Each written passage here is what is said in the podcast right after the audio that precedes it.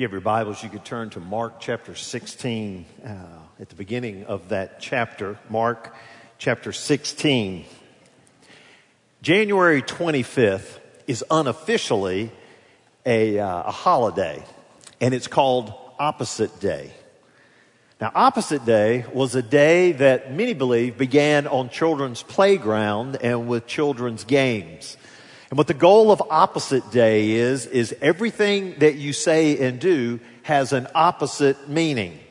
So for instance, you're supposed to say and do things that are opposite. You wake up in the morning, you're supposed to say good night rather than good morning. Whenever you want to go to your right, you actually say to your left. And every time that you say to your left, you're actually saying to your right. Are you confused? I am too. Opposite day is not just what you say, but it's what you do. And so what would happen? You wake up in the morning, you wake up in the morning, you would eat dinner for breakfast and breakfast for dinner. When you wake up in the morning, you would wear your pajamas to school and then go back and sleep in your clothes at night. I know a lot of college students do that anyway, so that's not so much an opposite day for them. But it's interesting when you look at the uh, origins of opposite day, it goes all the way back into the 1920s and Calvin Coolidge, as the 30th United States president, was accused of saying something that was sort of like an opposite day. So you can go all the way to Calvin Coolidge in the 1920s, all the way up to 1999 for that cultural icon, SpongeBob SquarePants, who did an episode in 1999 that was focused on opposite day. Opposite day. It got me thinking. When I look at the life of Jesus Christ, his life was a continual opposite day. Now, what he said and what he did was never opposite in meaning, but it was opposite in expectations. Because he was constantly teaching and constantly doing things that were opposite of everyone's expectations. Jesus is the Messiah. And during that time, there was this kind of Messiah watch. Everybody was thinking that now was the time when this great Messiah would come. And from some earlier writings, they described what the Messiah would be like.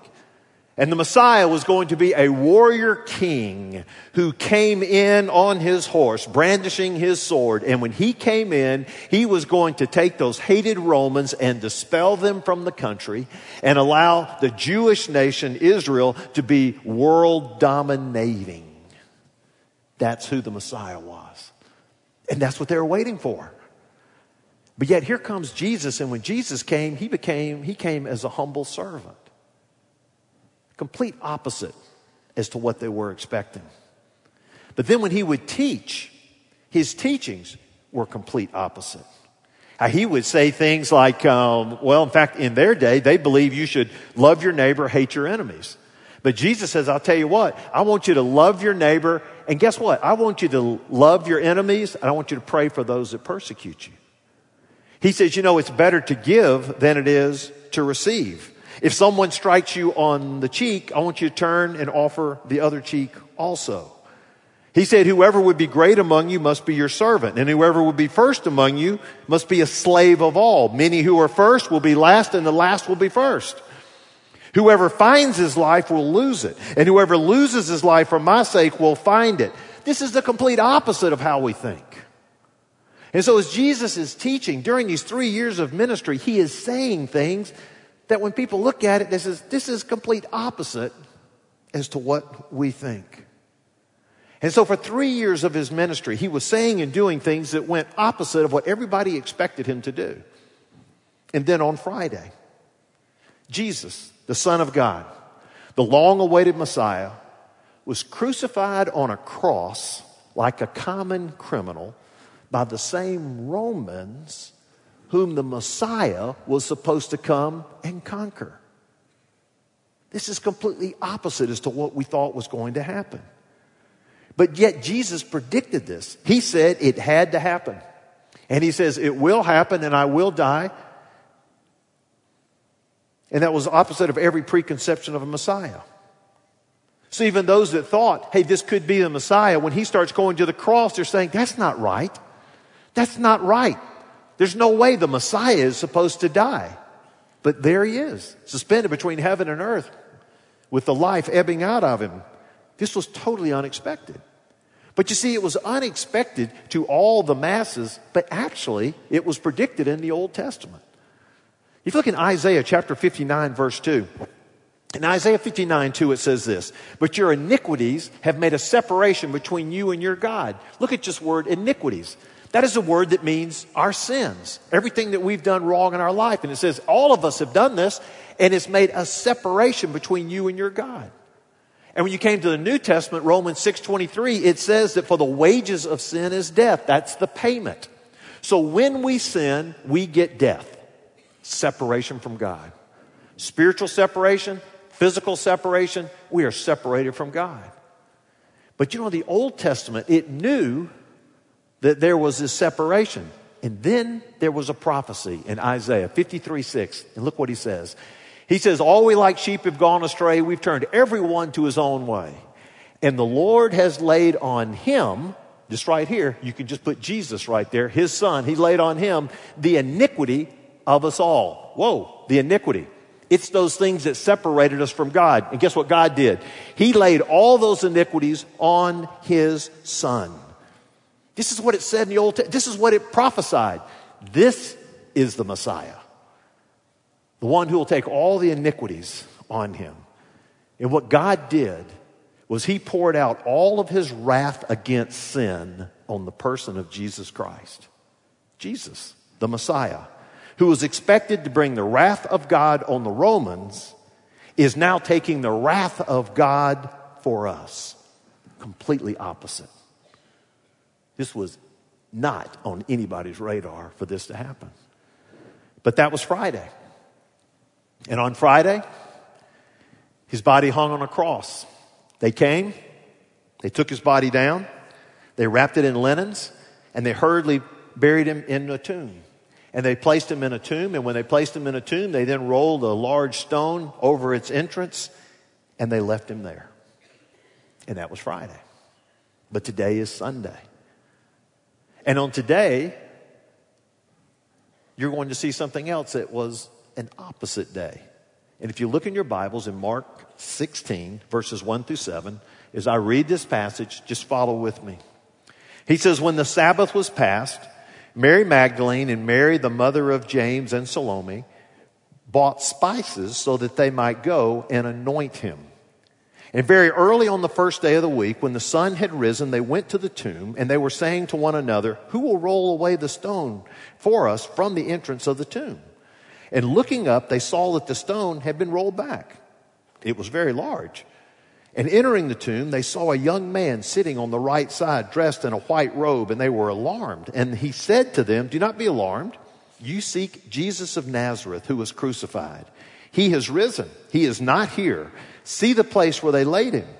But go, tell his disciples and Peter that he's going before you to Galilee. There you will see him just as he told you. It's Sunday. This is the expectations. These ladies went to the tomb, and this is what they expected. Number one, we're going to have a stone that's going to be in front of the entrance. We got to find somebody to roll the stone uh, away. Number two, the body of Jesus is going to be there. We're going to put some more anointing, more spices on the body. Number three, nobody else is going to be in there. It's going to be empty except for his body. Those are the three expectations these women had. When they arrived at the tomb, number one, the stone was rolled away. Didn't expect that. Number two, they looked in the tomb, no body. Jesus' body is not there. They didn't expect that. Number three, there's an angel sitting there. They weren't expecting that. And the angel tells them Jesus is risen from the dead. This was the ultimate opposite day. This was the ultimate opposite day. Everything they would have imagined and they thought on that day has completely turned around and is completely opposite. And so when the angel informed them, he says, Jesus is risen from the dead. And I'm telling you what, he's alive and well. He wants to meet the disciples in Galilee just as he told you.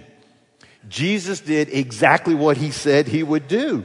But it was the opposite of everyone thought he would do. He says he's been telling you he's going to die. He's been telling you that three days later he's going to be raised from the dead. He's told you these things, and guess what? You didn't believe him, But he did exactly what he said he would do, which is the exact opposite of everything that you expected. So when you think about that, then you ask yourself the question, so why is this resurrection so important? I mean, they came, he was risen from the dead. That's great stuff, but why is it so important? Well, when you go to the apostle Paul, he writes a letter to a church in Corinth and he uses an opposite argument to make his case. In fact, what he does, he, he's dealing with some people who don't believe that there's even a resurrection of the dead. They're, they think, I don't think anybody could be raised from the dead. So Paul says, let's go with that argument. If no one could be raised from the dead, then guess what? Jesus has never been raised from the dead. Okay? Well, so what happens if Jesus is not raised from the dead? This is what he says in verse 17. In verse 17, he says, And if Christ has not been raised, your faith is useless and you are still guilty of your sins. You're still guilty of your sins. Okay, choir, I know you're probably the brightest theologians we have over here. We said earlier in Romans 6:23 the wages of sin is is death. So if it means I'm still guilty of my sins, it means that I'm still in death. All right? This is not a happy, happy verse. And he says, all your faith is useless and you are dead in your sins. And what that would mean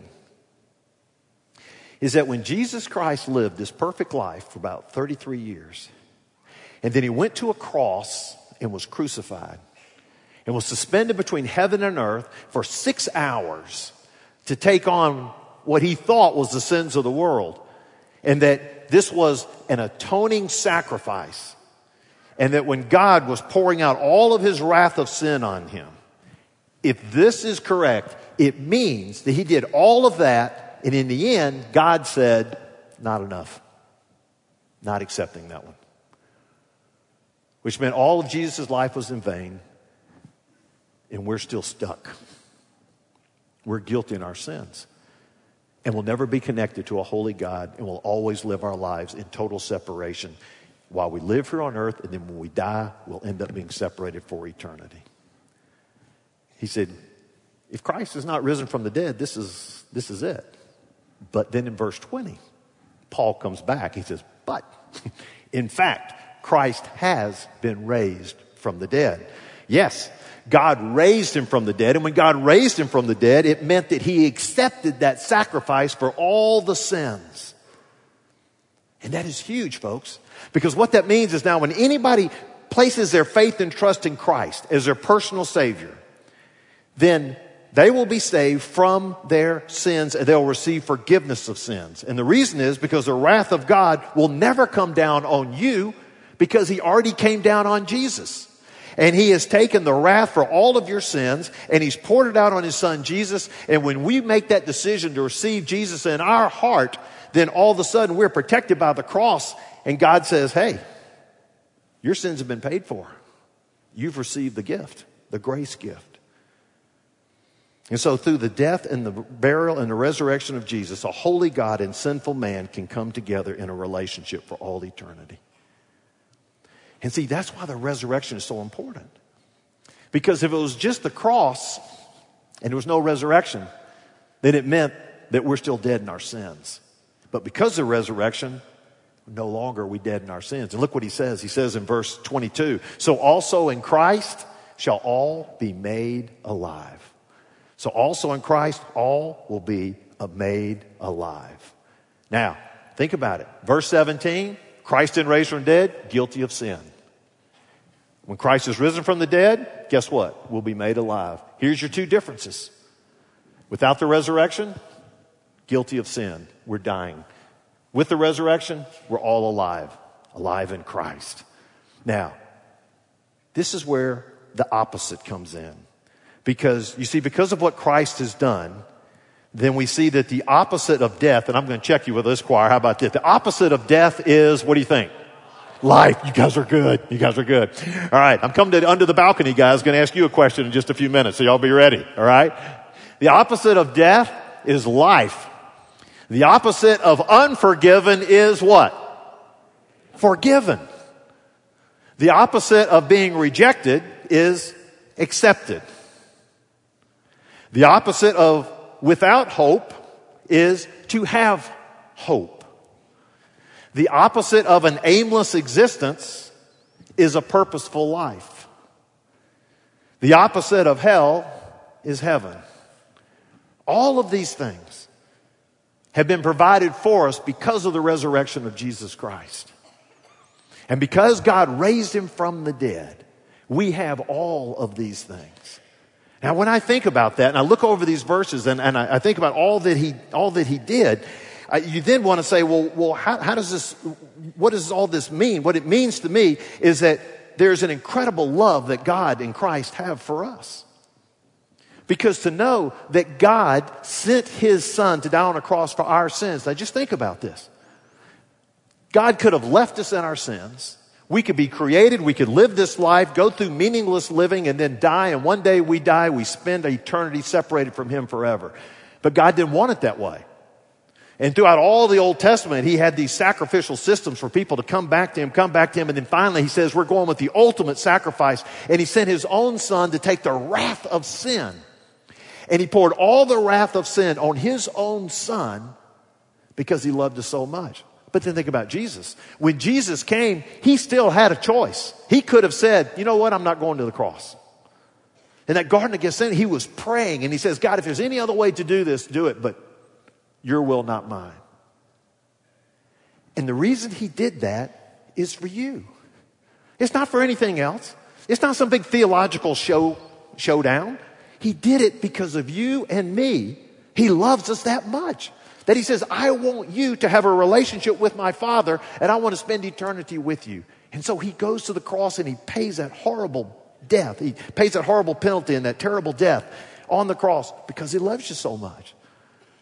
So, so what do we do with this? Well, what we do with this, Romans 10 verses 9 and 10 tell you exactly what to do. It says, if you confess with your mouth that Jesus is Lord and believe in your heart that God raised him from the dead, you will be saved. And he says, for with the heart one believes and is justified and with the mouth he confesses. Excuse me, he confesses and is saved. So it all comes down to a choice to where you believe in your heart that Jesus is the Son of God and, and God really did raise him from the dead, and you confess with your mouth. That means you agree. And you make the choice to say, God, I want to receive you. I want to receive this gift of salvation, this incredible grace gift. I want to receive that. Now, you know, before I became a pastor, I was in sales for about eight and a half years uh, um, with um, telecommunications. And, um, you know, I, I had some pretty good products sometimes. Some products, Steve, weren't so good, right?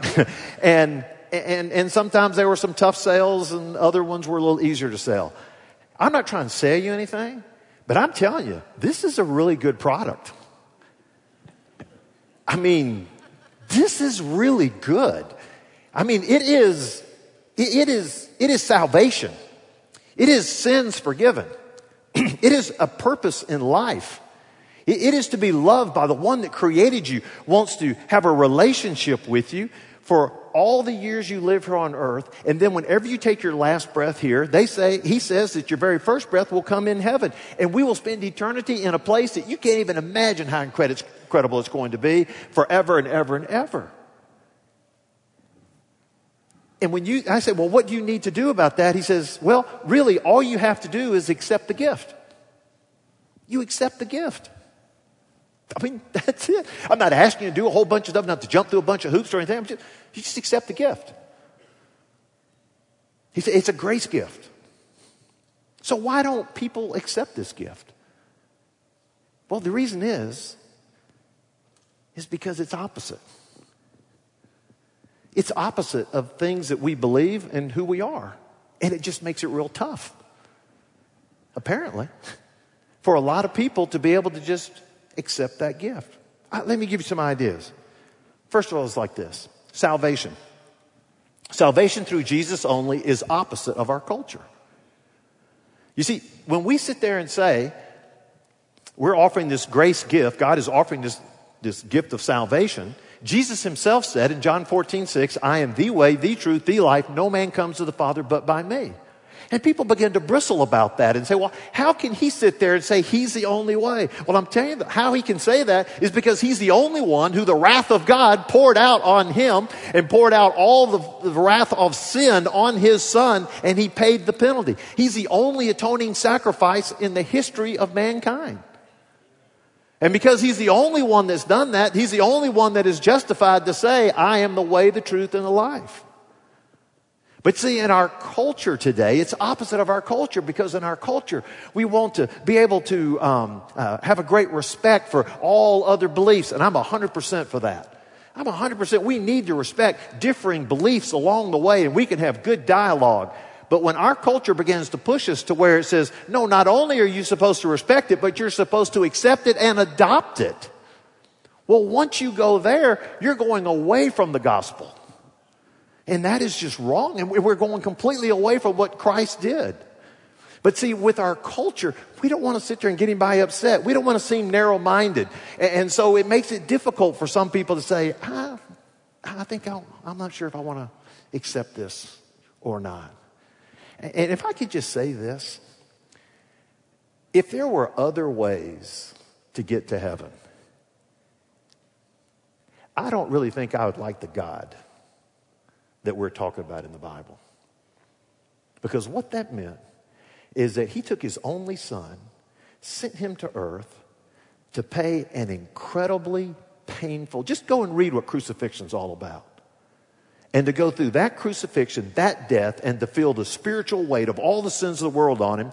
And then when it was over, God says, ah, that's just one of the ways. There are a lot of other ways that you can go. That makes no sense. That would be a horrible picture of a God. That would be a cruel, mean God. But you see, God says, I'm telling you what, folks, sin is this ugly. It's so ugly, I got to send my son to die for it. But I'm going to pour all my wrath out on him. And then I'm going to raise him from the dead. And I'm going to set him on the right hand of the Father. And he's King of Kings and Lord of Lords. And if you accept that gift, you've got salvation. But you see, it's opposite of our culture. Let me tell you the second thing is salvation by grace is opposite of our self-reliant mindset. It is hard for people to get their hands around a grace gift, especially over the mountain people, because we are so confident in our own abilities. We're doers and we feel as though our effort should be enough for salvation. There should be a lot that we should be able to do. When Warren Buffett committed $30 million to the Bill and Melinda Gates Foundation, when he committed the $30 million, billion dollars, excuse me, uh, you know what he said? He says, you know, there's more than one way to get to heaven, but this is a great way. Well, what he meant as humor describes what most Americans take as serious. The latest research shows that 71% of Americans think that works are required for salvation. It's that we've got to do stuff in order to be saved. It can't be a grace gift. We, we're self-reliant. You know, I've just got to be a hardworking business person. That's what I need to do in order to be saved. Or maybe it's I need to provide a high standard of living for my family. I need to be a great dad that balances work and family. I need to be a committed mom that's there for my kids and I'm there for all their activities and all, all their good times and bad times. Uh, I'm going to be a moral pillar of society, respected by all my peers so that when I die, they say nice things at my funeral. I want to volunteer to work at church or work in social agencies. Maybe it's giving money to charities or to those that are in need. Maybe it's excelling in in, in your schoolwork. Maybe it's attaining terminal degrees. Maybe it's digging clean water wells in Africa and India and on and on and on. Everything that I said is good stuff. It's all good stuff.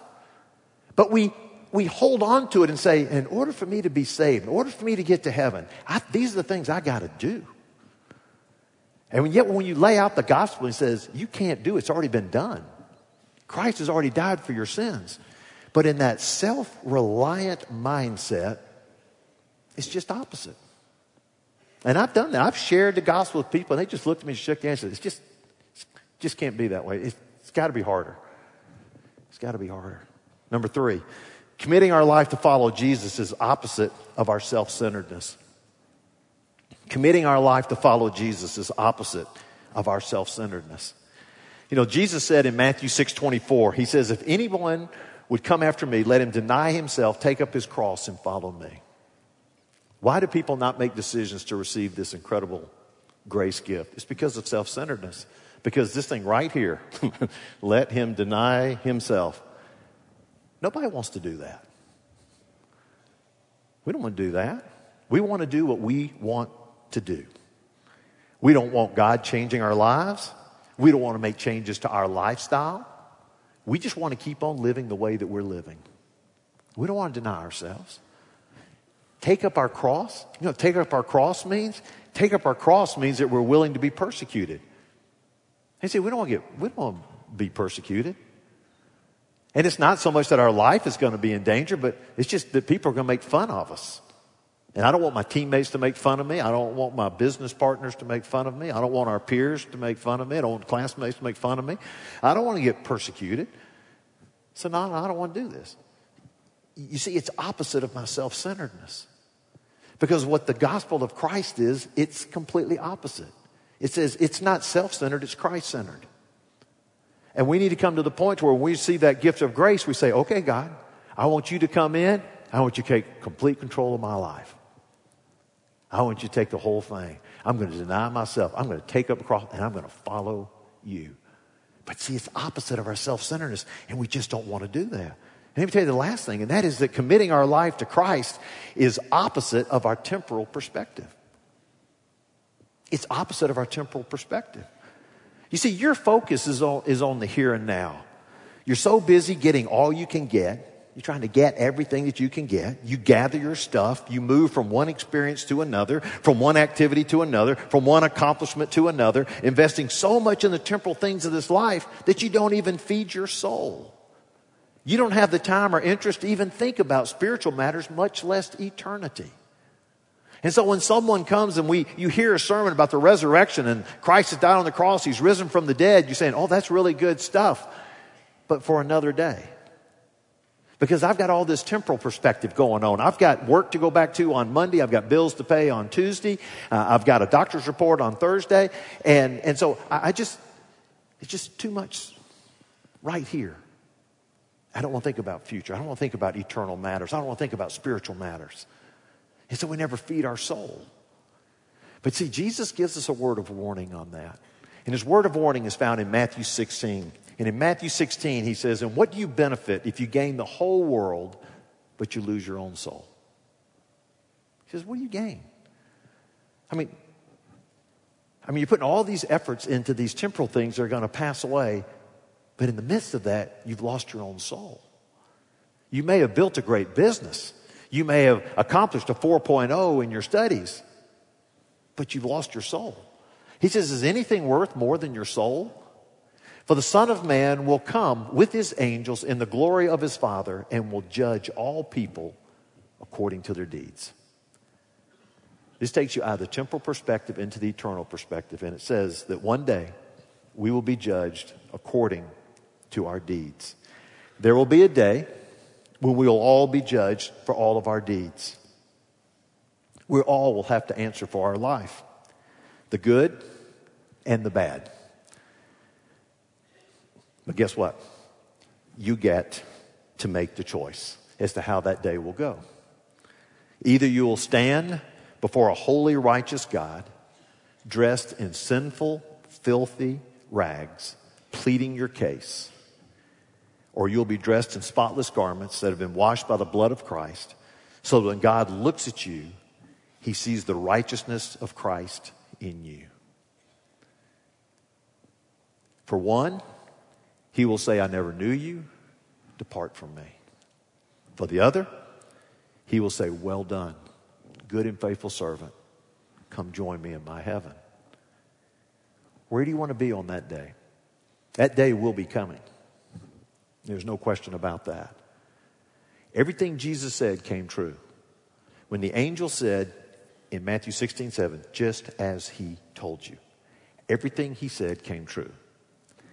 He said he was the Son of God. He was. He said he was going to die. He did. He said in three days he was going to be in the grave. He was. He said at the end of three days he would be raised from the dead. He was. He said he would then ascend to be with his Father. He did. And he said, I'm coming back again. He will. Everything he said is true. And that's because when we look at the resurrection, it affirmed every single thing in Jesus' life. And that's why it set him apart and above any other religious leader, any other ideology, because no one has died for the sins of all humanity, living a perfect life, and then been raised from the dead. And he provides this for us. And it's an opportunity for us to respond to him. For some of you, today is opposite day. You know what I mean by that is some of you came today just to check the box of church attendance. I understand that. Some of you came because you were prodded by parents, uh, maybe by a neighbor. Uh, maybe you came in from out of town. You said, okay, we're coming to Easter service, and the whole reason I'm doing this because I'm guaranteed a good lunch afterwards, all right? I'm gonna, I'm gonna check that box. I'm just gonna get that box checked over there. And so I understand that. And some of you are just visiting and saying, you know, I've never been to an Easter service. I was wondering what one would look like. It was raining outside. Will anybody show up? You know, these kind of things. And, and so you came and you said, wow, I've come to an Easter service. I can check that box off. But for some of you that came in on this day, it's going to be an opposite day. Because hearing this message, listening to this music, there's something that's going on in your heart that's a little bit different. Because the same feeling you had when you drove up into the parking lot, now all of a sudden is a little bit different. And intellectually, you can see what I'm talking about. And you say, you know, that makes a lot of sense. And then emotionally, you're feeling some kind of pull to this. But then there comes that last step, and that is volitionally you having to make that choice. And today could be the opposite day for you. In that you came in here a person who was separated from God. And you could walk out of this place a person who's connected with God, who is a child of God. And there can be an adoption service to take place right here in this service to where God adopts you into his family. Because you receive that message. You receive that gift of grace. And just as we said in Romans 10, 9 and 10, is to believe in your heart, for you to believe in your heart that Jesus is who he said he is. And you confess with your mouth. You say, I know I'm a sinner. I ask you to forgive me my sins. And I want you to come into my life. I want to begin this relationship with you. That can happen today. And today would be your opposite day. Came in lost, walked out saved. Came in unforgiven, walked out forgiven. Came in with an aimless existence, walk out with a purposeful living. Walked in feeling hopeless, walked out full of hope. Walked in feeling unloved, walk out loved eternally could be a huge change. Now, there's others of you that are here that um, you're already believers, and, and you know this, you've made that decision. But today needs to be an opposite day for you. Because even though you know these things, and you know there's a direction you're to live your life, your life is really going in an opposite direction from what God has called you. And you realize it. And Easter is just a great reminder of that. And so as you sit here in the pew, you think about, I know that I'm saved, and I think about the love that God and Jesus has for me to go to the cross and then to raise him from the dead. And you know, I, I'm not returning that love. I'm like a prodigal. I'm far away. And so today, I'm going to go in an opposite direction. And I'm going to come back home. And I'm going to come back to the Father. What a great opposite day for you to walk out of here, walking according to God's commands and living the way He intended for you to live according to His Word. Let me ask you to bow your heads and close your eyes for a moment. Heavenly Father, whenever we come on an Easter Sunday, is again to remember the incredible expression of love that you had by sending your son, lying him to die on a cross, to cover all of our sins, and then to raise him from the dead. And Lord, it is the empty tomb that gives us joy and gives us hope.